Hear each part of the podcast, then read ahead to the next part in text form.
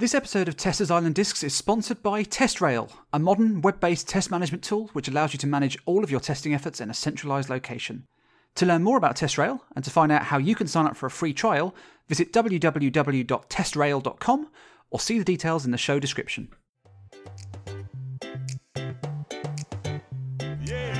Welcome to Testers Island Discs, your most musical guide to the world of software testing. My name's Neil Studd, and I'll be your castaway companion.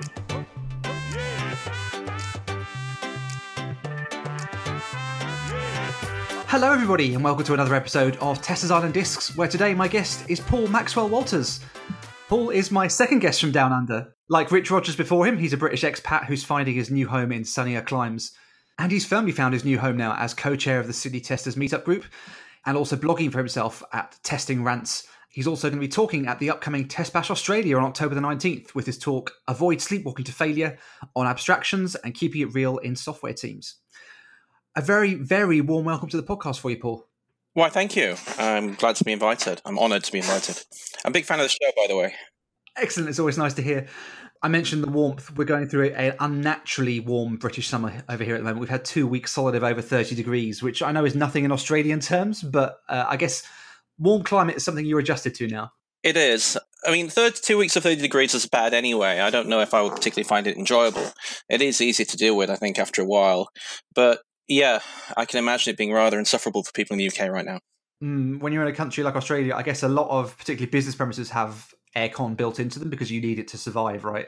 Uh, yes, we do. Uh, most, nearly all businesses and most houses have air conditioning, and uh, unusually for the for Australia as well, because it can be cold in winter. Um, we actually have reverse air conditionings, which actually heats the house up. It's an alternative to uh, radiators. So things are quite different in the way that they approach heating and cooling here. So they are two very distinctly different climates, England and Australia.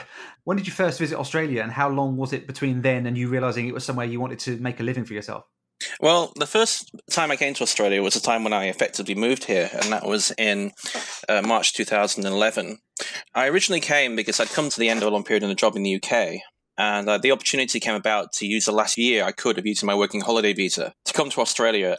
Um, originally, I wasn't um, so keen to work in testing when I came here. I wanted to do a bit of working and travel and you know live the backpacker lifestyle.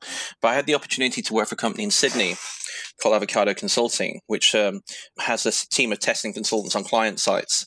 They had a couple of really interesting projects that really appealed to me and um, you know I needed the money as well. So I thought, why not? I'd, I moved to Sydney, and I ended up starting that job as contractor, and I've been there ever since. Yeah, I've never visited Australia, and I'd really love to to visit and maybe even even to work over there one day. I'm going to be really stereotypical. There's one thing that always puts the fear up me, and it's something that is reinforced to me on Twitter as well. I follow the Australian security researcher Troy Hunt, okay, who yeah. spends half his time posting security advice and half his time posting pictures of giant spiders that he's found.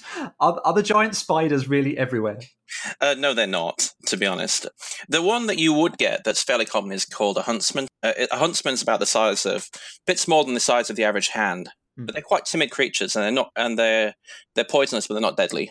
If they bite you, you feel a bit of pain, but it goes they sometimes will come into a house, but they tend to keep themselves very much to themselves and hidden away. So it would take a lot to provoke them. They're the only spiders that you would find usually dwelling in the city.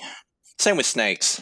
I've only ever seen one snake, a brown snake, when I was walking in the Blue Mountains just west of Sydney, out in a quite rural area, and I've never seen any since. So, really, deadly spiders, deadly snakes are not something that most people have to worry about. That is excellent news. Something I'll take under, under advisement.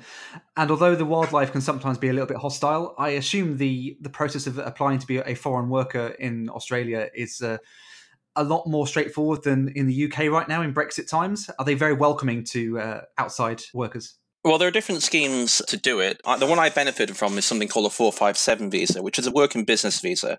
It's essentially the same as sponsorship. So a company will sponsor you for up to four years the process took about, I think it took about six weeks. And you had to pay a sum of money, or the company does on your behalf. It's actually a lot harder now because they've tightened the rules regarding the application process. Mm-hmm. So you have to express a, um, an intention or an expression of interest, and then they invite you to apply. There is actually a, another scheme, which is a permanent migration scheme, which you can apply for without sponsorship. And that has a much more limited set of jobs that you, that you can apply for, or that you can apply with experience from. So It is a bit harder than when I did mine, but it's still doable. Lots of companies sponsor, even now. And we'll go on to talk about all things Australia and related to your Test Bash Australia talk after we hear from the first of the five song selections that you've picked to take with you to the fictional Testers Desert Island. Yeah, the song I picked was The Manic Street Preachers, A Design for Life. It's a song that came about in about 1996. It's one of the great songs of my, you know, teenage years.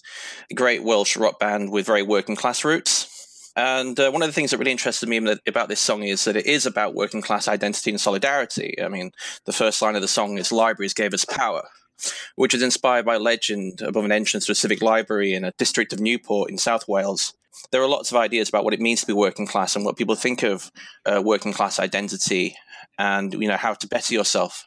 Uh, those things kind of appealed to me. They always have done. It's not testing related, I'm afraid, but it's just a very influential song that I love.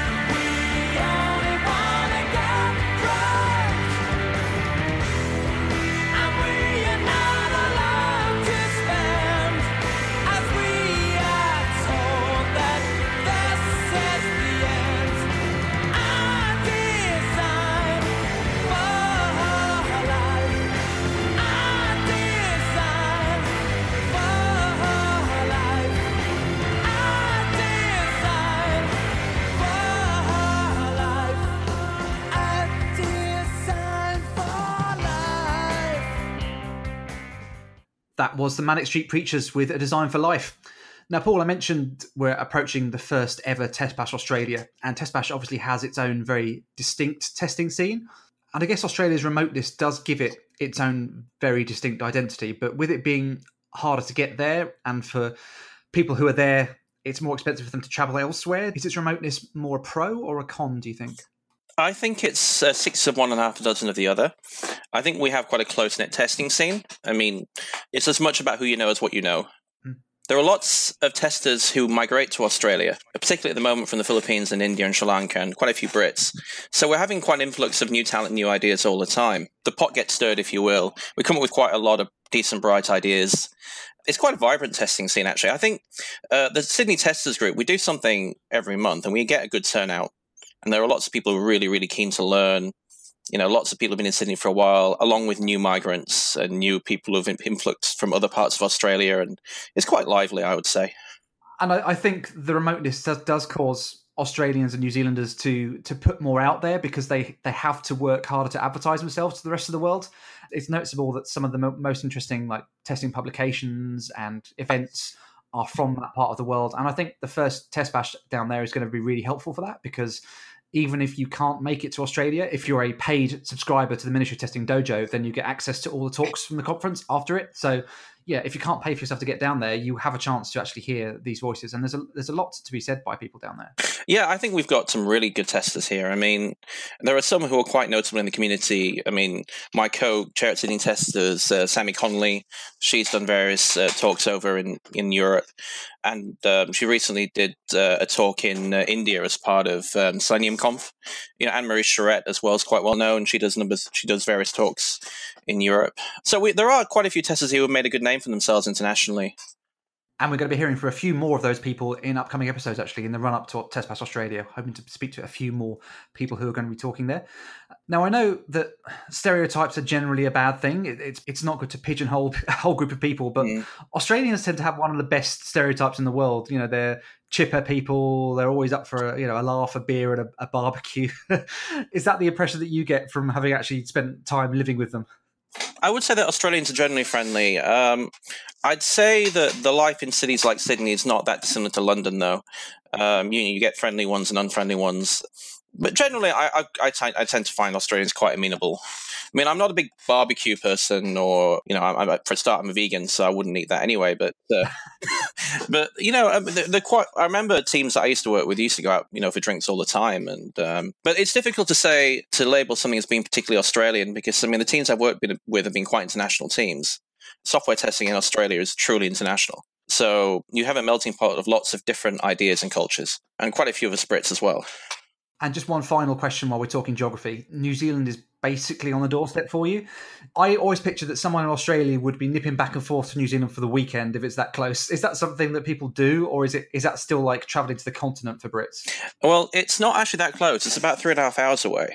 So uh, the distances are not trivial, but it is the closest you know, foreign country to somebody, say, living in Sydney. I've been to New Zealand a couple of times, um, one of them on holiday with my wife, and the second one to go to the We Test NZ conference which happens twice a year uh, in Wellington and in Auckland. There's more traffic, I suspect, from New Zealand to AU for Australian conferences. When I was over there, I was told I was one of four people who had come from Australia to New Zealand for that particular conference, and they made a point of mentioning us and you know thanking us for coming. Uh, there is a bit of tra- travel back and forth, possibly for work as well, but I suspect it might just be a bit more NZ to AU that's really interesting. I mean, I, I picture it as just you know a dot on the map on the other side of the world. It's obviously very different when you're when you're in there, and we're going to drill a bit more into detail, particularly details surrounding your Test Bash talk, in the next section after we hear about song number two. Well, actually, my my next song is from one of my favorite uh, musicians, uh, a French singer called Serge Gainsbourg, who was very popular from about the 60s to the 80s. He died in, I think, 1990. This song is called Initials BB. I've loved him for a long time. He's sort of a legend of French music. Uh, and in this particular song, he was ruing over his lost relationship with uh, the great Brigitte Bardot, and he sort of has this vision of her while having while being boozed up in a pub in London. Now, both were obviously quite were quite flawed characters in their own way. Like Serge Gainsbourg was a complete alcoholic, and he had some rather dubious views on the t- at the time. And Brigitte Bardot you know, I mean, she ended up becoming a bit racist later on, quite frankly. But um, they came together at this time. They were at the peak of their uh, of their brilliance, and they wrote some fantastic music. Serge is very much seen as an icon in, in French culture, if you will. But one of the things I liked about picking a French language song is partly because I speak French myself, and I, I take a lot of time to look at French blogs French testing blogs. And I think in the test community, as we define it on Twitter, there's still quite a dominance towards Anglophone blogs and Anglophone ideas. If I think if um, some of the Brits spoke more or more skilled in, in other languages, we'd have more diverse ideas in tech. Une nuit que j'étais à me morfondre dans quelques pubs anglais du cœur de Londres, parcourant l'amour monde monstre de Wells me vint une vision dans l'eau de Cels.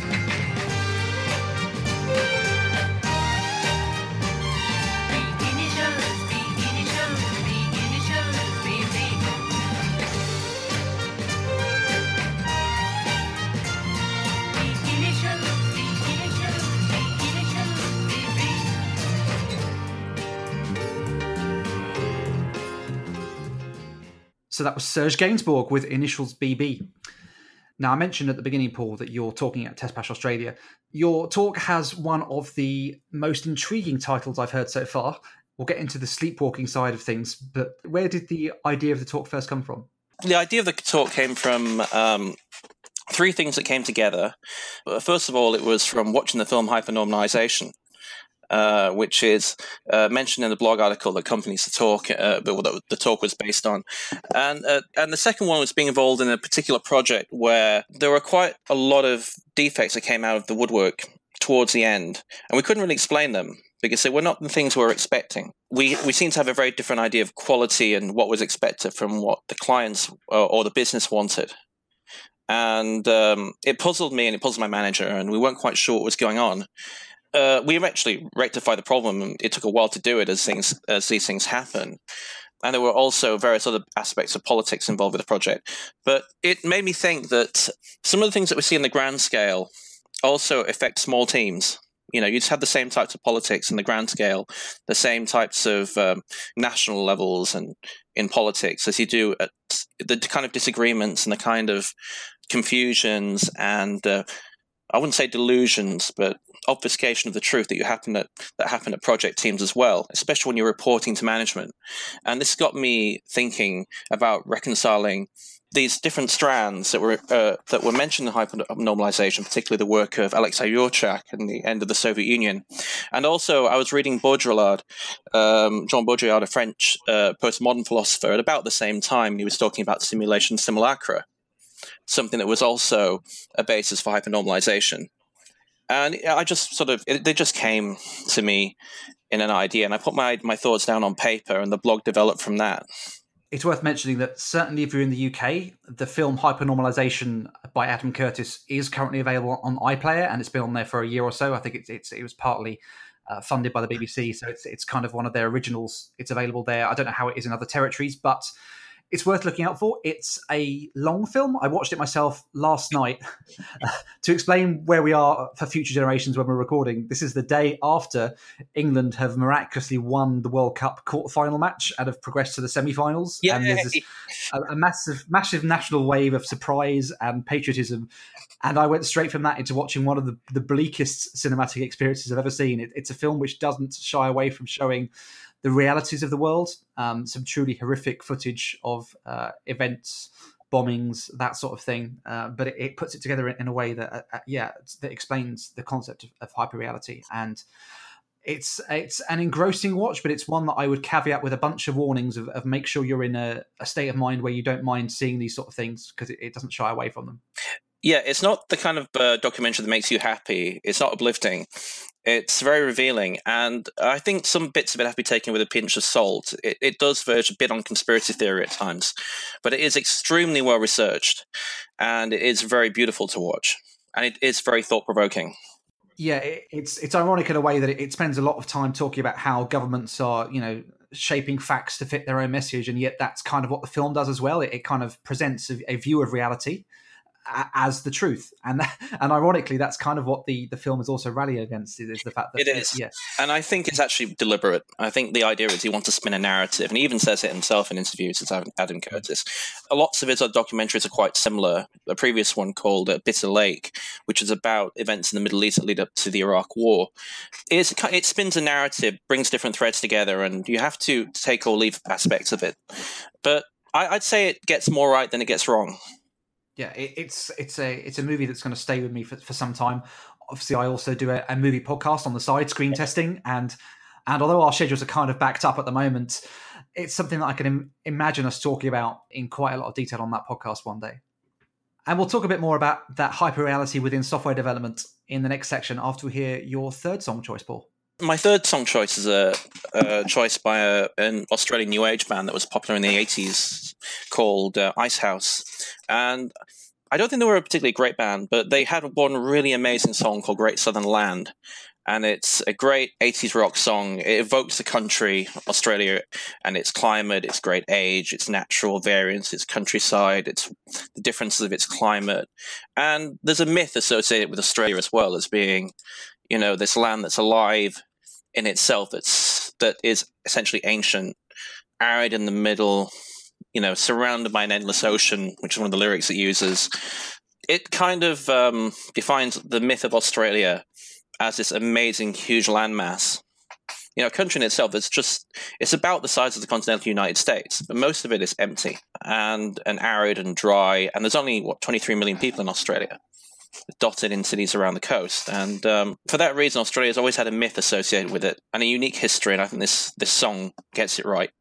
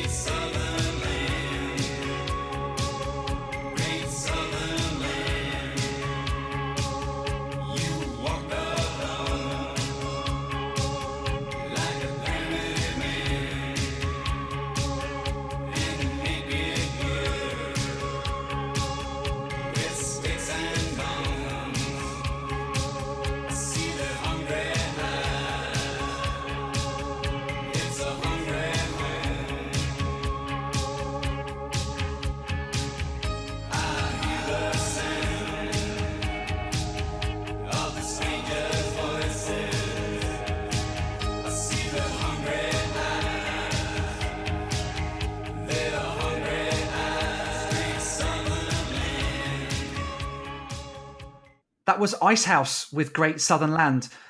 And we we're talking before about the idea of hyperreality and how teams can sort of seem to be sleepwalking through problems and how they how they don't see problems when they're in, in the middle of them or how they just take the current situation as unchangeable and as fact. Without getting into too much detail, I'm kind of in one of those right now where I'm on. you know, those projects that are kind of Death March projects, where it's basically one of those, except we knew it was Death March project before we started it, and the team raised objections about how the particularly the, the timescales are very tight, and we were told, "Yeah, we know, we just got to do it," and it's like it's how can you simultaneously know that this isn't right and yet also still do it? So it's essentially become a fait accompli. You know, you do it because you have to do it because some boss has told you that's the way it is. Pretty much. I mean, we can see the business objectives behind it, and I mean, it's one of these fixed deadline projects where someone somewhere has a reason why this needs to be a fixed deadline. I'm yet to see what the reason is, but we'll see. That is unfortunate. I've been in projects which are a bit similar to that in terms of death marches much earlier in my career, at the start of my career, really and they're not pleasant. They really are not pleasant. The trouble is that when a team's vision does get detached from reality, when you're right in the middle of it, it's often hard to see that that's the problem. How can we as testers help to stop a team from, from getting too much into that cycle? Well, I think we as testers, I mean, we have an, a unique position that we can uh, see throughout the development lifecycle. And we may be the first people to realize this because we're dealing with quality all the time you know, as a primary focus of our work. Uh, so I think we are in a unique position. Then again, we get trapped in it as well. I mean, things like over reliance on metrics and, you know, we we can also be confused as to what the requirement, you know, what quality is and whether it really, uh, whether our version of quality is really what the customer wants. You know, some, uh, so it sometimes can be very hard for us too because we're in that team, we're in the same team, and we sometimes work from similar assumptions. But the best ways to do it, I think, is to do things that always challenge your assumptions and challenge the assumptions of the team. So ideas that well, certainly things that we did in previous jobs that I quite like was inviting people from outside and in other projects into your into your main Scrum meetings, people with a very different perspective, having people from a diverse range of backgrounds and different types of projects, not having teams together for too long, you know, mixing up different teams so that people don't get locked into certain mindsets, trying to mix up the metrics that you use so they can provide different results, and trying to be as close to the user. And the user may not necessarily be a client. You know, the user may be the person behind the client. also, I would watch out for phrases that show uh, groupthink or show a kind of resignation towards sleepwalking. Things like "it's better than nothing," or it, it will do, or we haven't got time to change it, or that's the way it is. You know, that sort of thing. And I think that we as testers are well placed to be able to highlight those problems when we see them. The trouble is that sometimes within an organization, there can be reasons why it's difficult to speak up, and whether they are intimidation or you have, you know, the, the fear of talking to management mm. that, you know, you're going to be, you know, blacklisted for saying something that you shouldn't have. And we see this in really weird places sometimes. I remember there was a, a plane crash a few years back where basically the plane ran out of fuel and both yeah. both the co-pilots had spotted this and basically they were just they were afraid to speak to the captain i it was certainly it was a country where the, the cultural bias was was you don't speak up to those above you they they are they are always correct and they were like they, they noticed this but they, they didn't want to highlight the pilot's error so I think I've heard something quite similar. Actually, is it Korean Air flight? I think it might be. I think it was. Uh, yeah, yeah. Yeah. The, the pilot had come from outside. He was an ex-military captain, and he had quite a lot of experience flying military planes, but not so many uh, flying civilian aircraft. And he made some error, but because he was of an elevated status, and because of norms regarding speaking to senior staff, the uh, his co-pilots didn't challenge him now, thankfully, obviously in testing, normally we don't have lives on the line, but I mean situations like that yeah. do emerge with, within within testing, and a lot of people do identify themselves as introverts, and I, am someone who does as well. You know, if if I'm in a meeting, the the one thing I'm looking forward to more than anything else is the meeting ending. but yeah, how much do we, how much do you think we have almost a duty of care as testers to you know like the co-pilots to say actually, I know this is hard to say, but I need to say this. Well, I think it depends on the team. If you have a team where um, you have a, a, very dominant manager or a very dominant PM or somebody or head of development or even just very strong personalities and you're the, the quiet one, I think that is extremely difficult to overcome. Because often in meetings you'll get shouted down, and I've been shouted down at times. And I think it's and sometimes the uh, there is a, a rather needless and it shouldn't exist personally rivalry between testers and developers that sometimes ends up with testers being shouted down at and it is very difficult to get around. But there are things I've seen that could solve that problem. You know, things like being able to like having an anonymous tips box or something like that, where you can you can add suggestions anonymously, or even good meeting etiquette. Things like every person has X amount of minutes to speak, and they can't be challenged. They can't until afterwards. You know, every person has the right to say their bit you know, the, the, like the scrum meeting where it goes around a room and then one person starts, the other person starts, and they cannot be interrupted. Yeah, and that's one of the things that I've noticed when I've just moved into my new team as well is that I've gone from a team that has very mature agile practices and a team that's used to working together to a team that hasn't been doing that. And having to reintroduce ideas like no in a retrospective everyone gets to speak up. It's an open floor. There's no judgment. Uh, it's you know the, we're here to improve the team. And in some ways it's frustrating to be in, in that new situation again, but also it's immensely rewarding because this team is discovering actually no, there is a, a better way of working or, or, a more conducive way of producing good software, and uh, we're actually having some quite good advances there. So you know, we're make, making making good from bad, I guess. Yeah. And that leads us into the fourth song that you've picked for us today. Yeah, thanks, Neil. Uh, the song I picked was uh, "Money" by Pink Floyd from their album "Dark Side of the Moon." I mean, it's just one of my favorite songs. Um, it just has an amazing riff, uh, great vocals, a seven-four time signature, based on ideas about money and avarice, and the sort of mixture between uh, you know the decisions between what you want in terms of personal material success and the the beliefs that you have and the effect it has on your personality and you know an increase of greed and things like that. It's it's just an amazing song and it's from an amazing album. Uh, it fits in seamlessly into possibly one of the greatest albums of all time.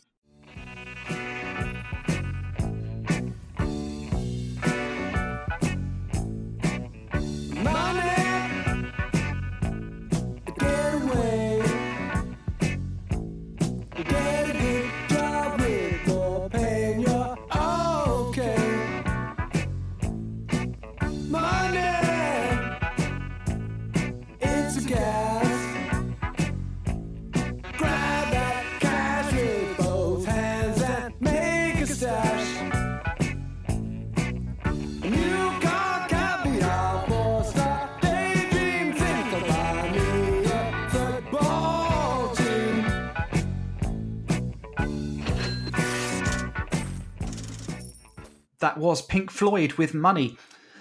And we were talking a bit before about how you can spot when a team is becoming detached from reality. And one of those things is to spot when there are particular buzzwords being used or abstractions being used, terms that are poorly defined that are being used to represent something. And one of those in testing, obviously, is the word quality. People will talk about, you know, have we achieved good quality? You know, is this, is this going to be a good quality release?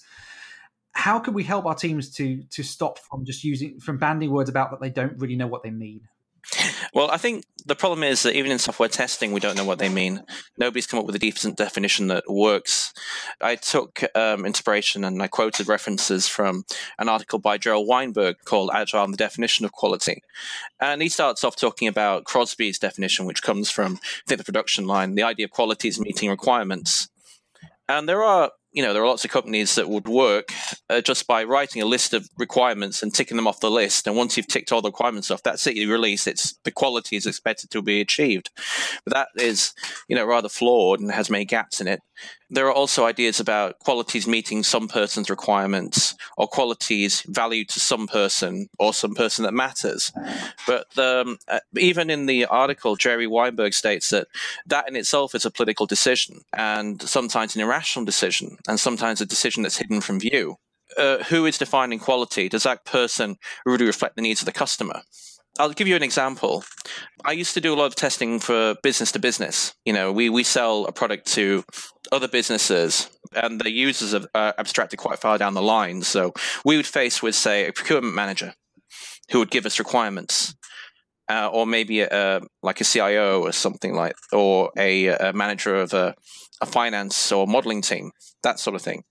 Now, that person is quite highly abstracted up the line. So he's receiving his requirements from lower down, say, three or four steps down the line to the people who use the software. But the thing is, though, the procurement manager might be the person who signs off the product. Is your is quality defined by the procurement manager? Is it defined by the um, the users quite far down the line? And have decisions have been taken in the meantime been rational decisions based on what the company wants, or have they been influenced by salespeople? Are they wish lists defined by managers themselves? Is it these sorts of ideas? And it's difficult to put a pin on them. I think part of the reason why projects go wrong is because uh, we think we understand what people want, but we really do not. And the people we're asking may not be the people who understand it well themselves.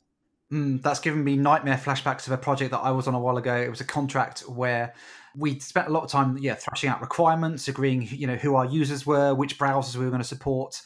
We basically we got to the end of the project, and this then secret requirement emerged where actually we needed to be able to demo this in the boardroom of this company, and this boardroom had a locked down network where the only browser they had was Internet Explorer six now, this was a few years ago, so IE6 wasn't as quite as scarily old as it is now. But you know, this would have been around IE8, IE9 time, and you know, reworking a project that uses you know a JavaScript framework to be demoable on a machine that's using Internet Explorer 6 was just just nigh on impossible. And we, we had to spend actually an amount of time just supporting IE6 for this one person because it was deemed to be important.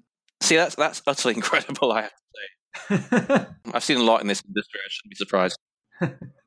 I think there's also an idea of even if you're selling directly to, you know, the customers who use the product.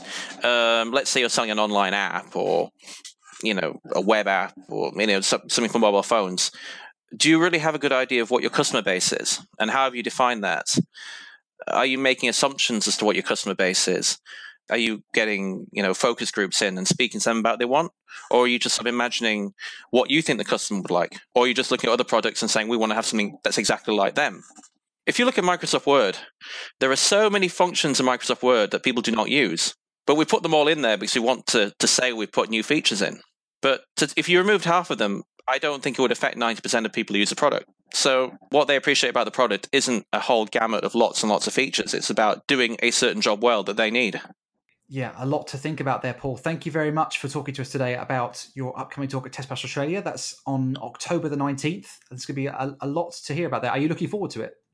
I am actually. I'm really looking forward to this. Um, I've heard so. I've never been to a test bash, but I've heard so many good things about it, and um, I was quite surprised and quite honoured to be invited, especially for a talk like this, which is um, you know quite different to uh, I imagine what a lot of the submissions it might have had. It's uh, quite a speculative and quite a different sort of talk. So, but I'm you know I'm really looking forward to it.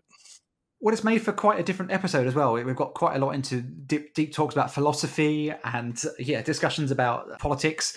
I think it's going to make for a very interesting talk, and uh, I'm looking forward to catching up with that on the dojo. I, am sadly not going to be able to make it down to Australia purely for monetary reasons. I will get there one day. I promise. It's a, it's a, a life goal for me to get down there.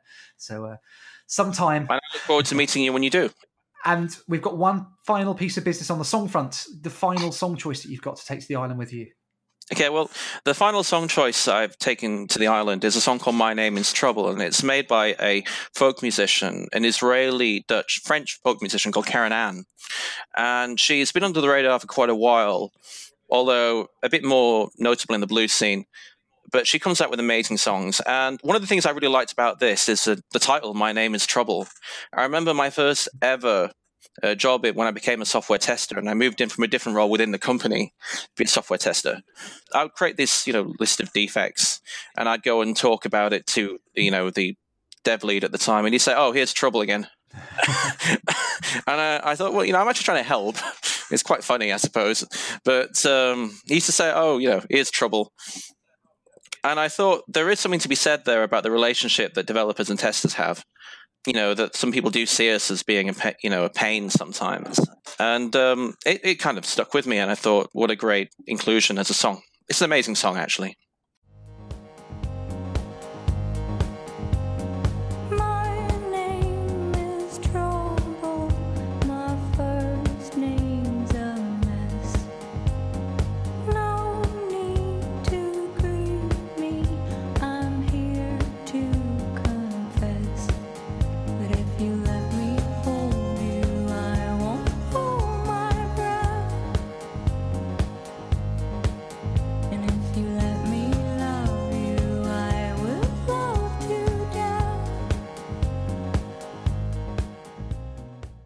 That was Keren Ann with My Name is Trouble, Paul's final song selection for the Desert Island. And the one other thing you could take with you, Paul, is one book to, to accompany you on the island. What book is it that you would take with you?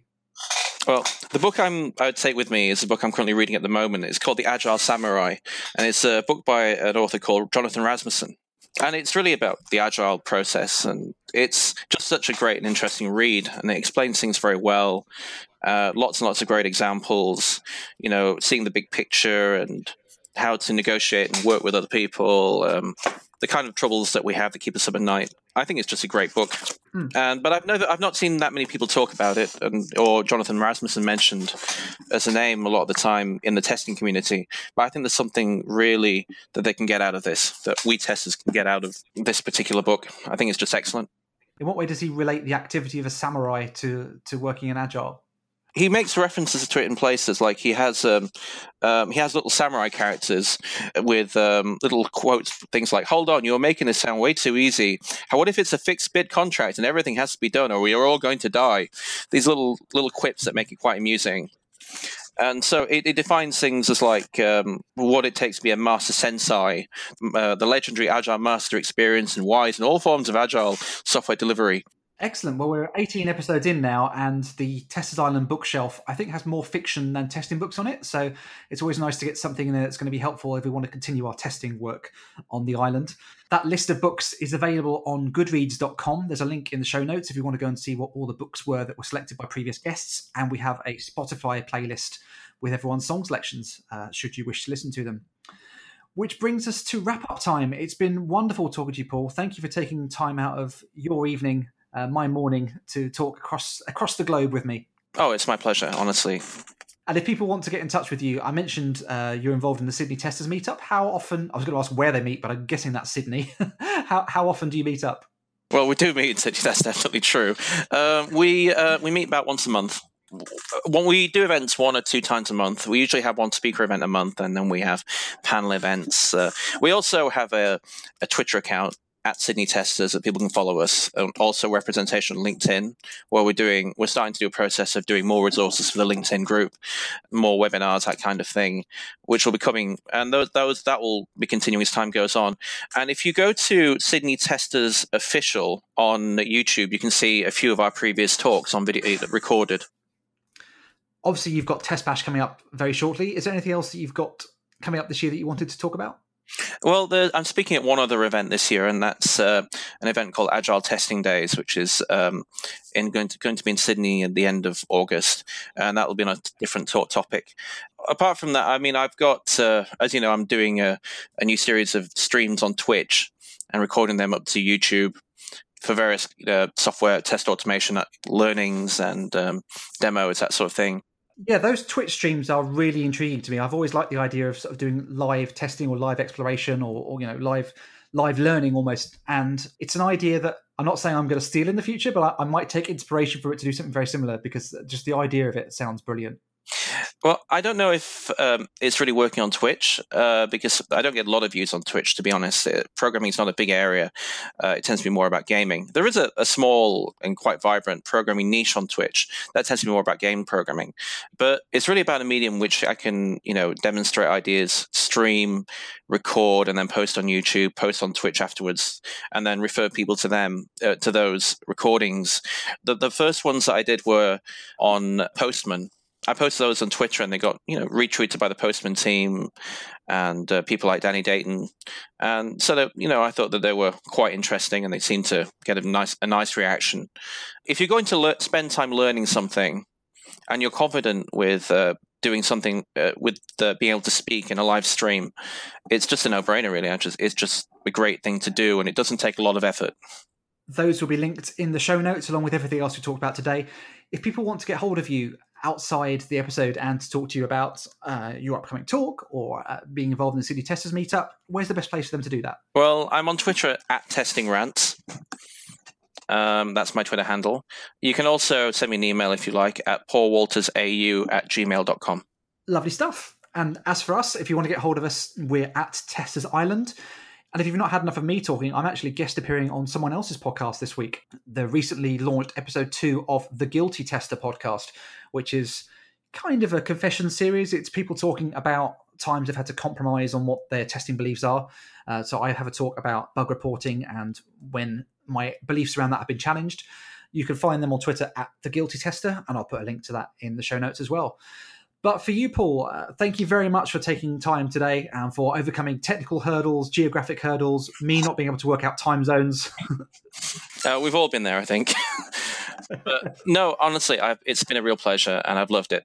I really have. Brilliant. And we'll be back again next week with a new episode. Uh, it's lovely talking to you, and uh, we'll speak to you all again soon. See you soon. Bye. See you. Bye. Testers Island Discs is brought to you in association with the Ministry of Testing. Written and produced by Neil Studd. Theme music by Tony Lovich. Follow us on Twitter at Testers Island